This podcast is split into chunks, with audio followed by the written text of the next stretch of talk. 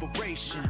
Worldwide, not just only for the nation. A radical guide, it's time to make changes. Bringing interviews and radical education. Yeah, yeah, a better future where we really... Hello and welcome to A Radical Podcast, where we bring you thought-provoking content that challenges the status quo and explores the front lines of social, political, and environmental change. I am your host, Jason Bayless. In this episode, we delve into the intricate world of direct action, exploring its strategic nature and pivotal role in driving societal discourse and instigating change.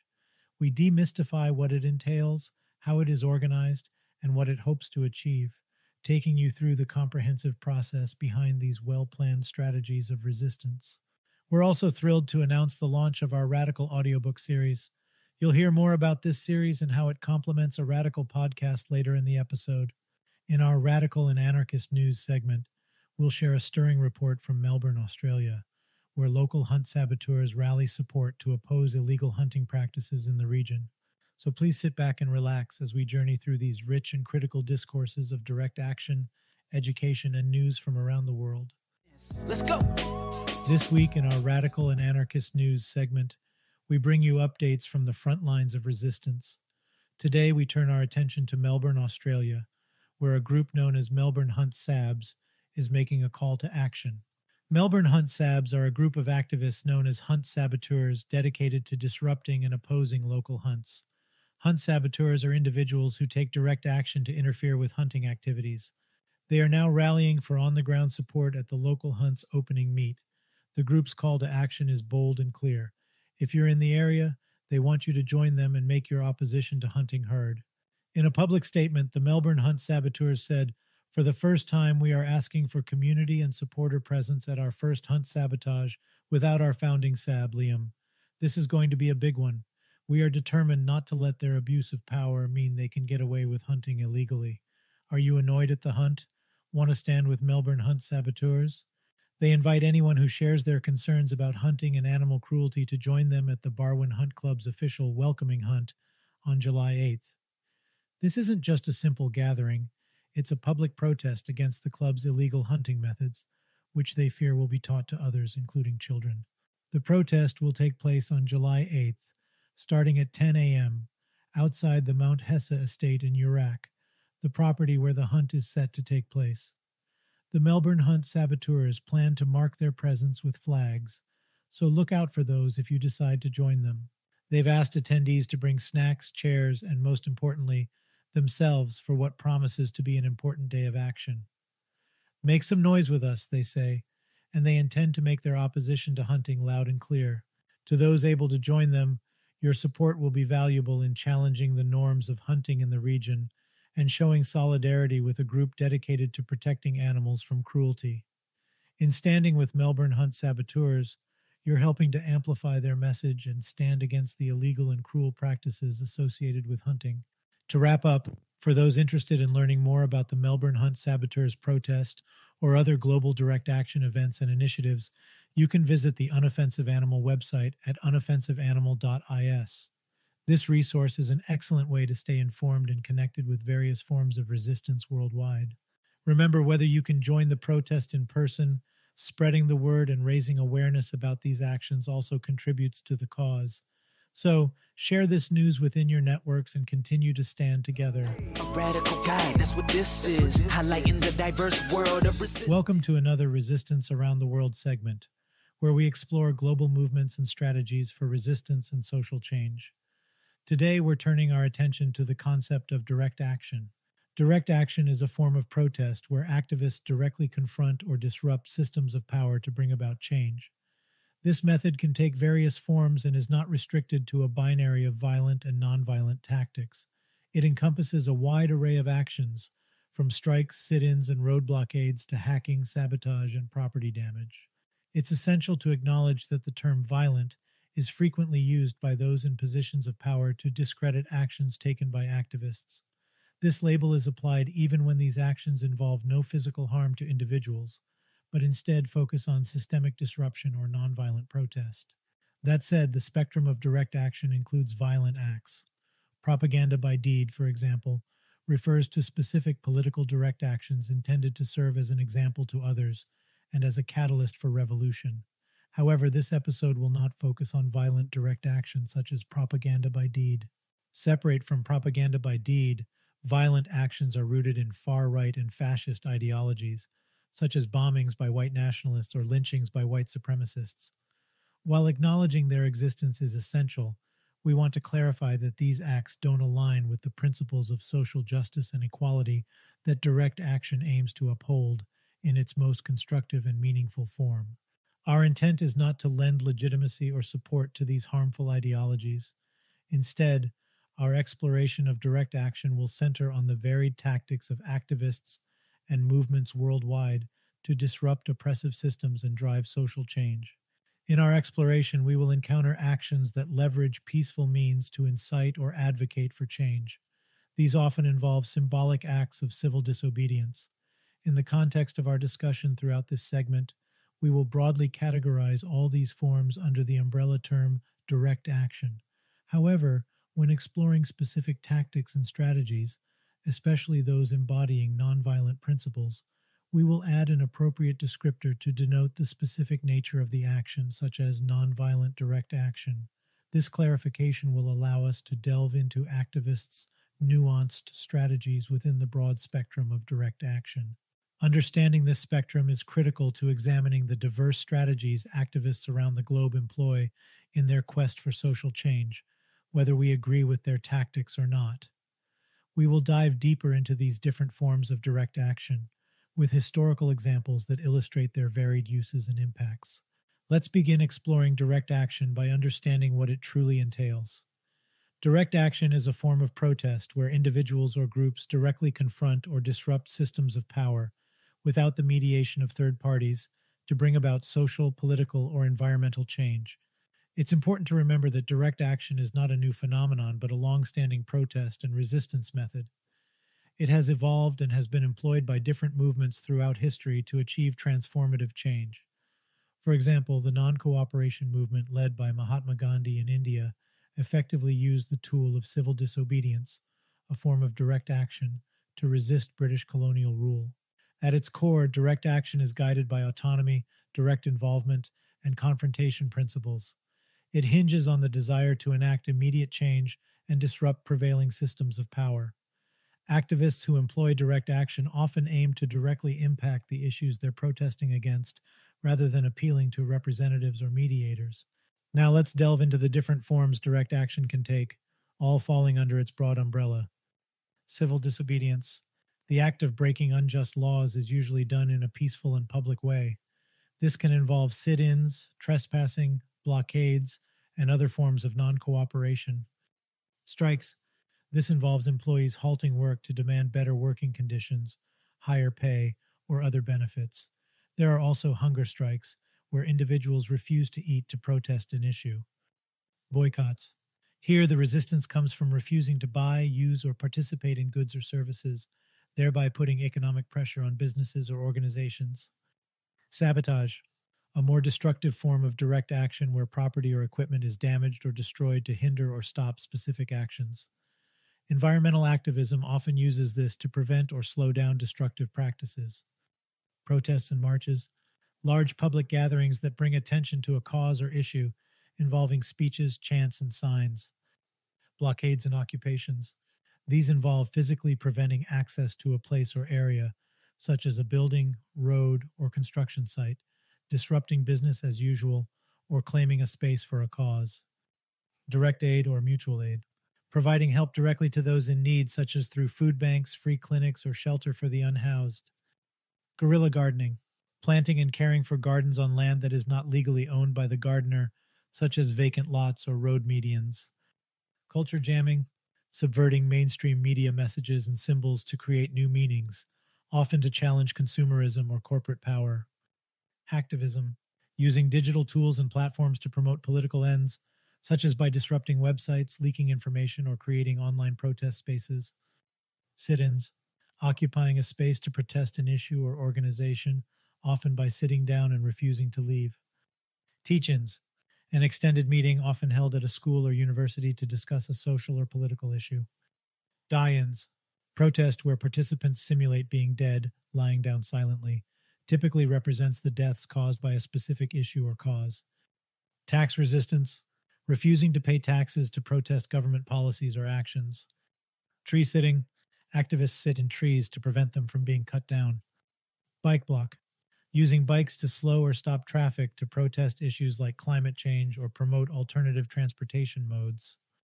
Creation of autonomous zones, designation and occupation of areas like streets, buildings, et cetera, where people try to establish self-governing communities as a form of protest. Mass resignations, when a group of workers or members of an organization all resign simultaneously to make a point or demand change. In pursuing social change, these diverse strategies provide activists with a broad arsenal of tactics to challenge and disrupt established power systems.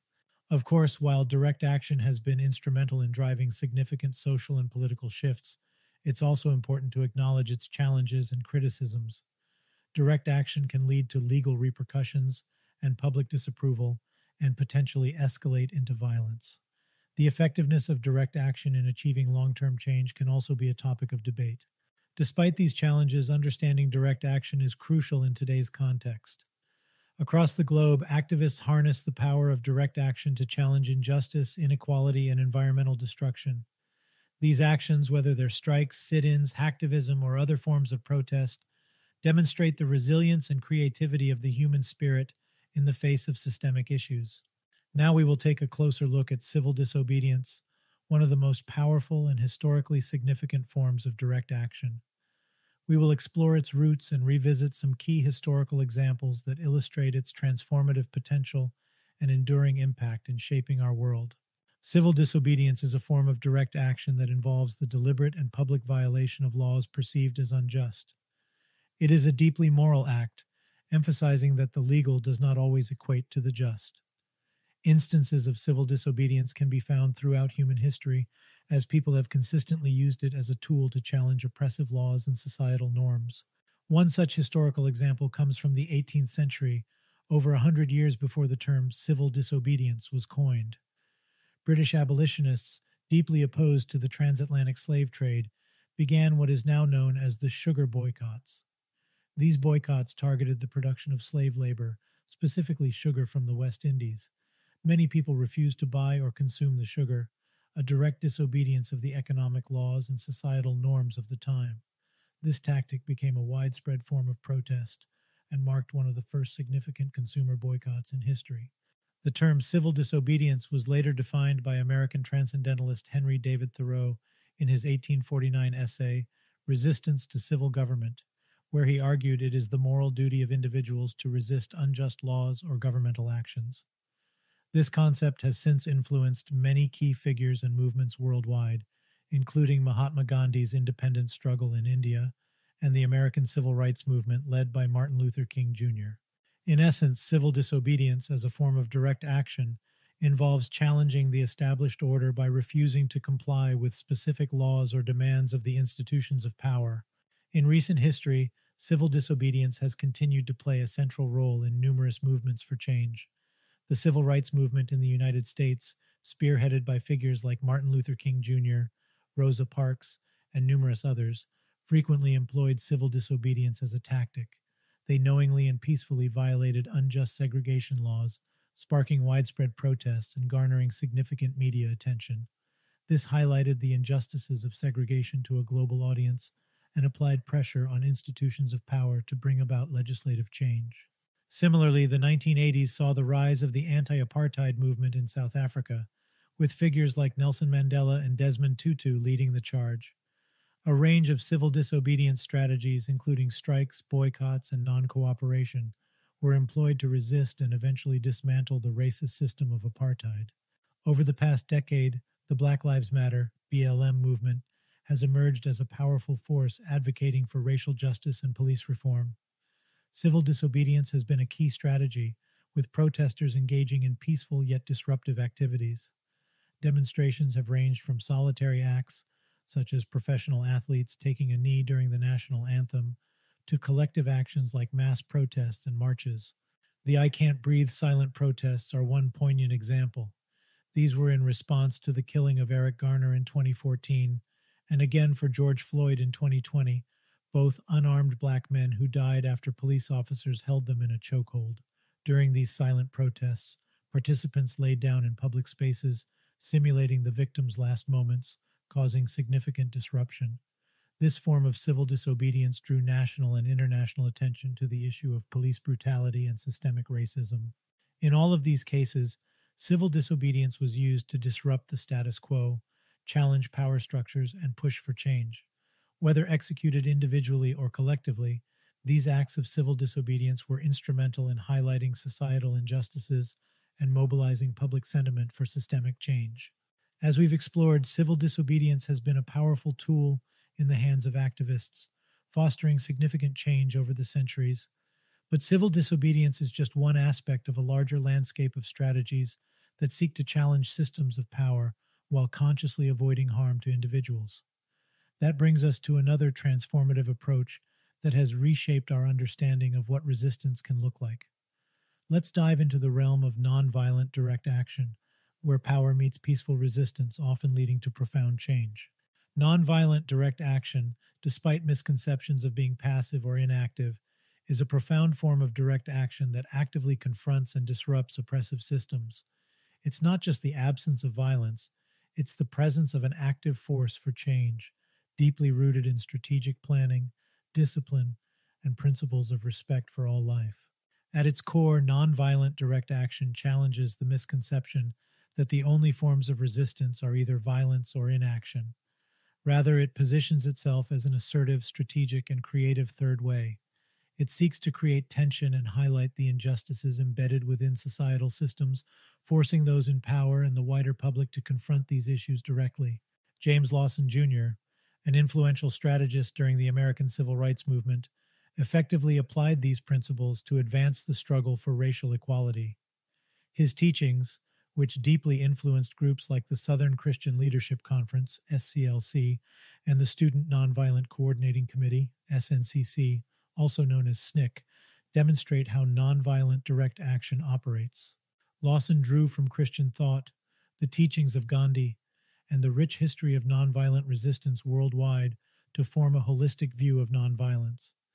His principles extended beyond the individual and emphasized community preparation, education, strategic planning, and discipline. For Lawson and the activists he trained, nonviolence was an active form of resistance. The goal was not to defeat an adversary, but to win them over through moral force and the power of persuasion. The tactics of nonviolent direct action are as varied as the contexts in which they're applied. The sit-ins in Nashville provide an example of this approach. Activists, trained in nonviolent resistance, strategically planned sit-ins at segregated lunch counters. They displayed discipline in the face of verbal and physical abuse, demonstrating their resilience and commitment to their cause. These actions aim to disrupt the oppressive segregation system and directly confront the public and power holders with the inherent injustice. Other methods can include boycotts, strikes, demonstrations, and civil disobedience, among others. All of these actions share a common thread. They involve an active and strategic confrontation with oppressive systems, carried out in a manner that respects the dignity of all involved, including opponents. By avoiding physical violence, these actions draw strength from moral authority and the ability to engage wider public sympathy. Nonviolent direct action, therefore, serves as a powerful means of resistance. It combines a deep respect for life with a firm resolve to resist injustice and oppression. As shown through the teachings of figures like James Lawson Junior and the actions of countless activists worldwide, nonviolent direct action is a profound demonstration of the power inherent in disciplined, principled resistance. It stands as a testament to the strength of human resilience and the enduring pursuit of justice and equality. Let's move from the realm of peaceful protests to another form of resistance that sparks heated debates, actions that involve property damage. While nonviolent direct action emphasizes the sanctity of life and seeks to avoid harm, it doesn't necessarily mean that all forms of direct action are devoid of destructive elements.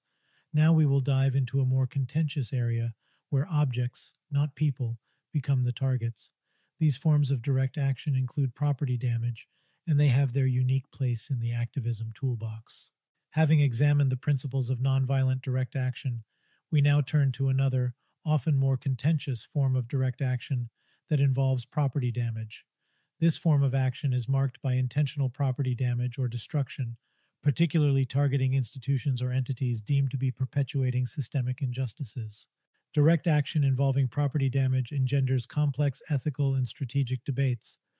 Contrasting nonviolent direct action that prioritizes respect for all life, actions involving property damage pose challenging questions about the parameters of violence. Responses can be polarized, with some viewing such actions as a justifiable resistance to systemic injustice, and others deeming it destructive and counterproductive. A look back in history provides examples of such actions. One significant historical example is the Boston Tea Party of seventeen seventy-three, an act of protest against the British government's tea tax, seen as unfair and imposed without American representation.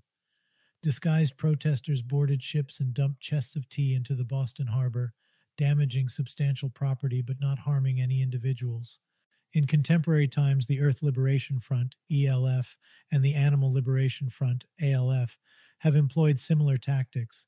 E L F and A L F are underground movements that utilize direct action in the form of economic sabotage to stop perceived environmental and animal exploitation.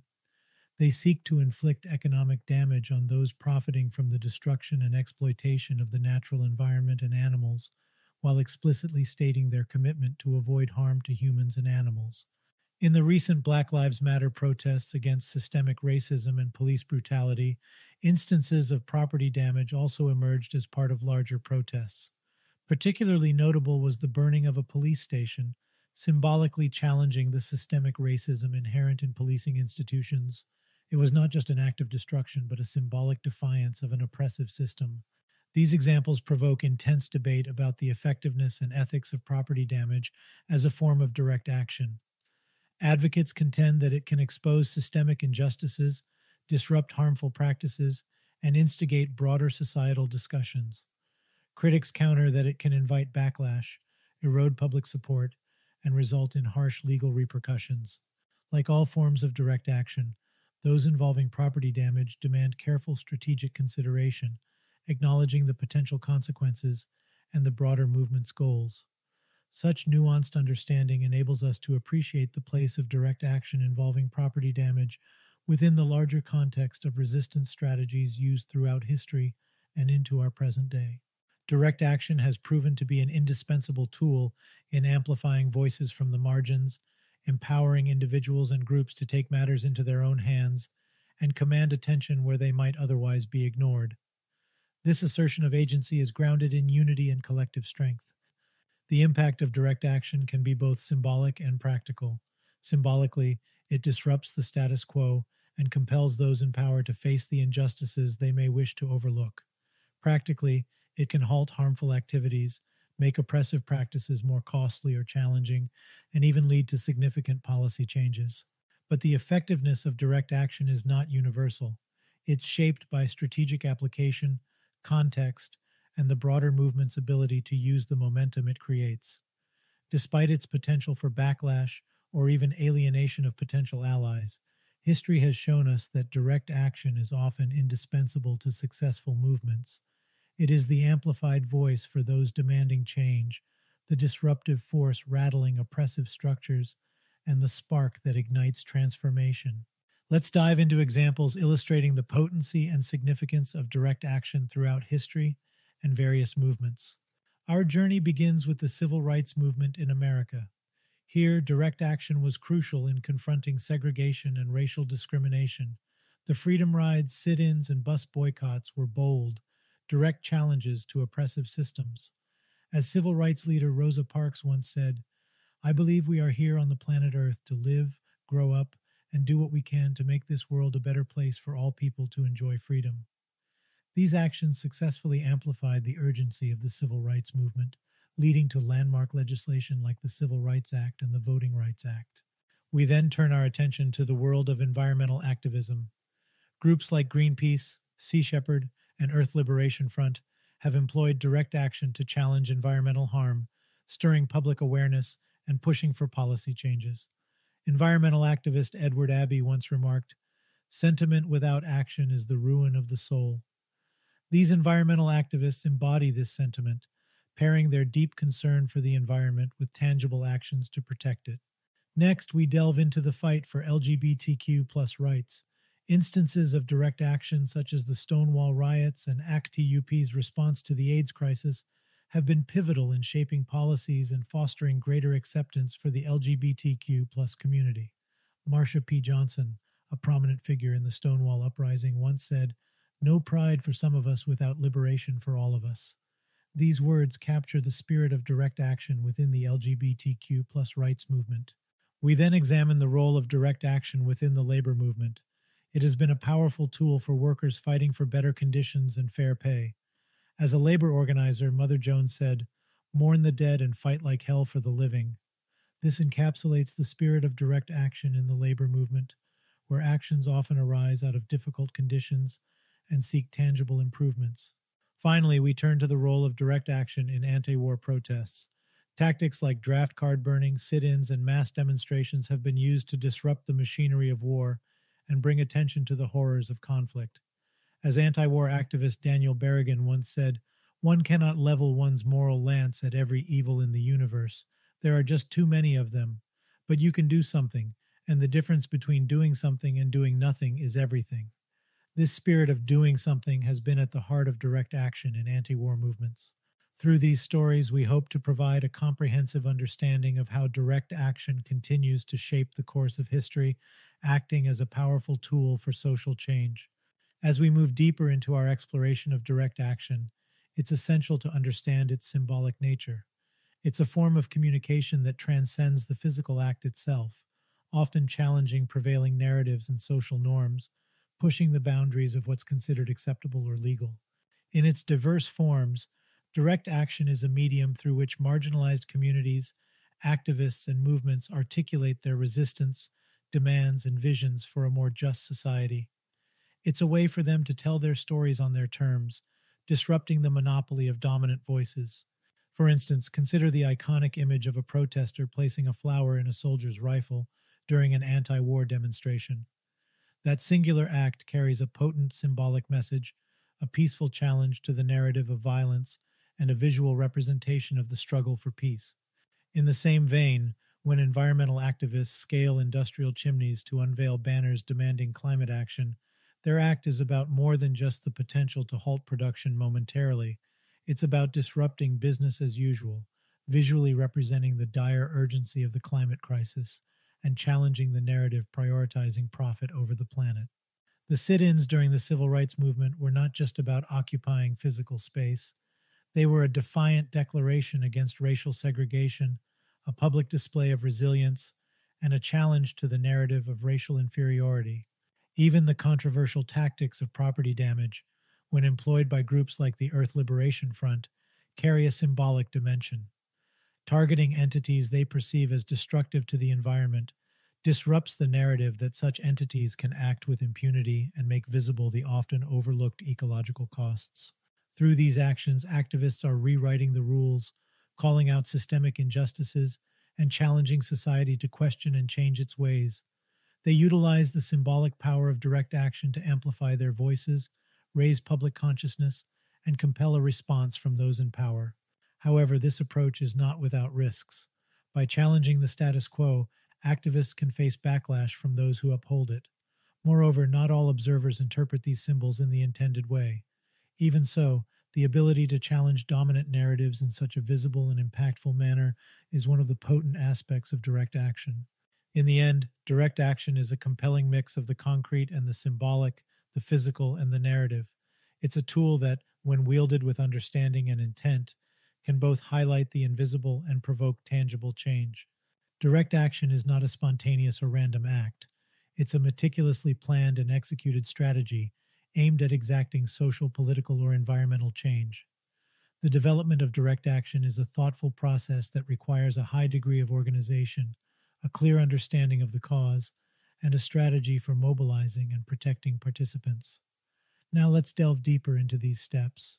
The first phase usually involves identifying a target or issue to address. This can range from specific laws or policies to broader societal norms.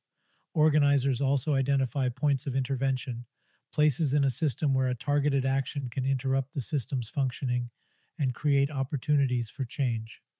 These points of intervention vary depending on the system in question, but to help you understand these points, I will define each point of intervention. Points of production: the places where a system or process produces something, such as a factory. Actions here often involve strikes, work slowdowns, or factory takeovers. Points of destruction: the places where a system or process causes harm or injustice, such as a strip mine or a landfill. Actions can halt the act of destruction and draw attention to the issue. Points of consumption: the locations where a product or service linked to injustice is used or purchased, such as a retail store. Actions here often involve consumer boycotts or storefront demonstrations. Points of decision: the locations where the power to act on a campaign's demands rests, such as a corporate boardroom or a state capital. Actions here apply pressure directly on the decision-makers. Points of assumption: these are the ideological underpinnings of a system, often unexamined, that maintain the status quo. Actions here seek to expose and challenge these assumptions, creating shifts in belief systems. Points of opportunity: these are calendar or event-based opportunities that can be leveraged to draw attention to a cause, such as a national holiday or a high-profile visit. Identifying these points of intervention helps in the strategic planning of direct actions, allowing organizers to target the system effectively and maximize the impact of their actions. Once a target and the points of intervention are identified, organizers work on developing an action plan. This involves determining the form of direct action, such as a sit-in at a point of a decision like a corporate boardroom, or a boycott at a point of consumption like a retail store.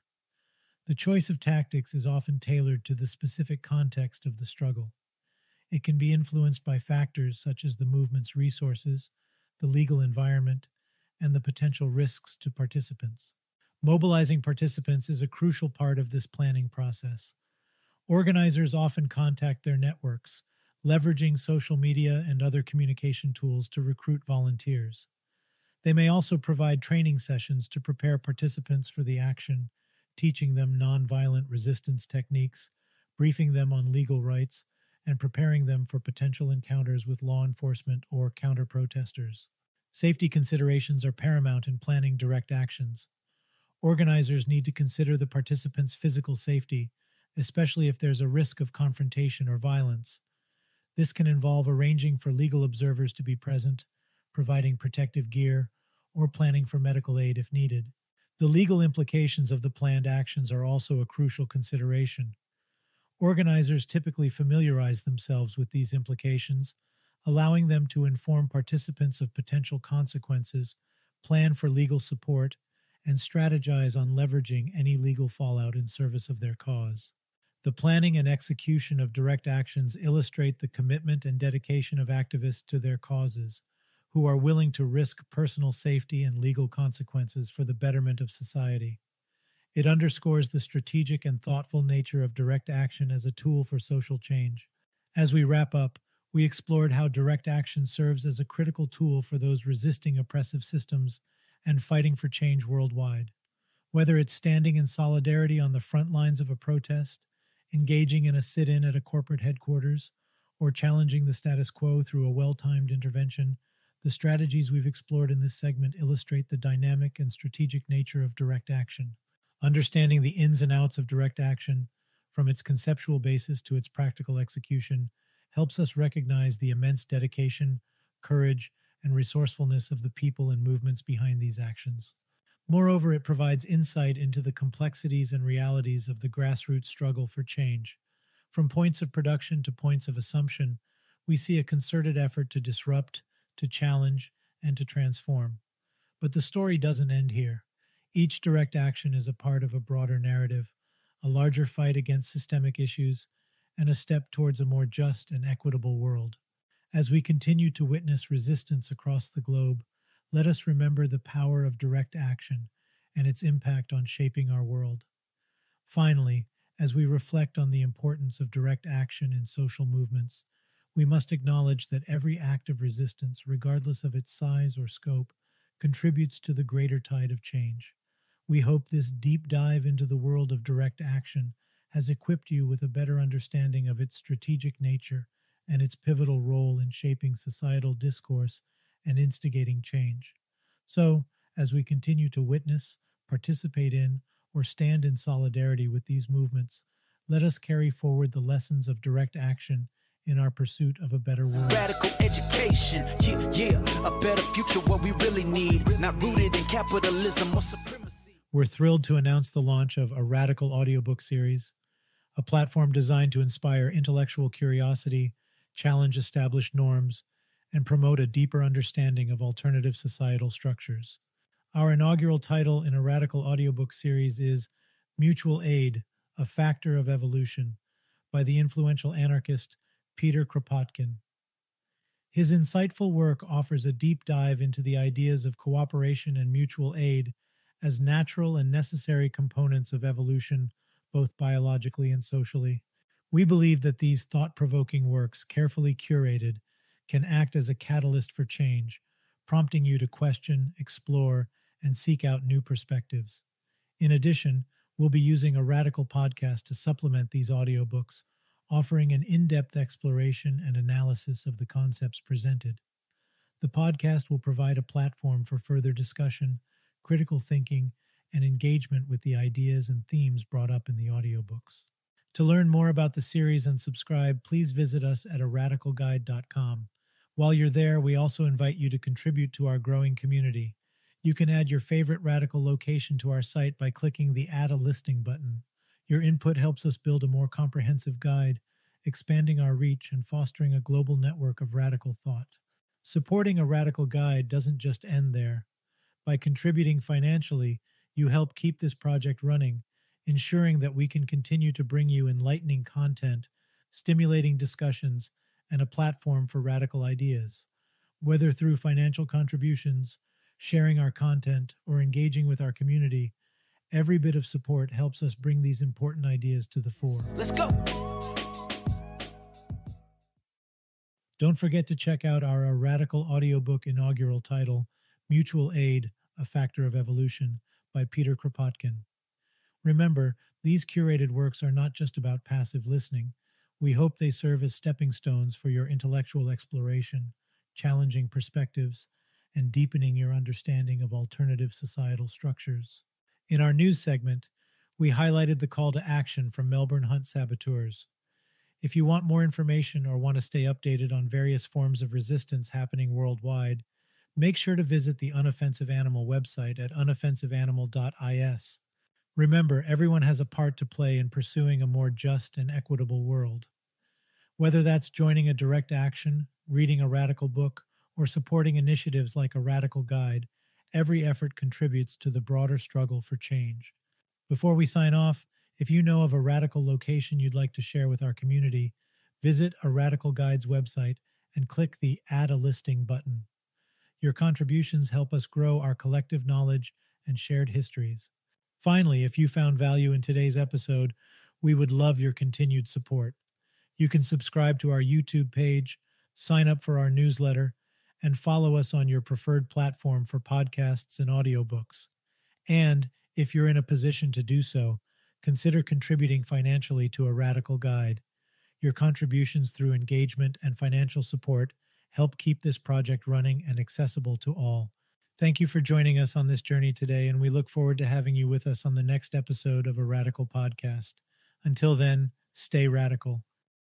Yeah, talking freedom and liberation, worldwide, not just only for the nation. A Radical Guide, it's time to make changes, bringing interviews and radical education. Yeah, yeah, a better future, what we really need, not rooted in capitalism or supremacy. Yeah, yeah, trust, you don't want to miss it, we bring the truth right to you, the past, present, and future. Let's go. A, a Radical Guide, that's what this is, highlighting the diverse world of resistance. Let's go.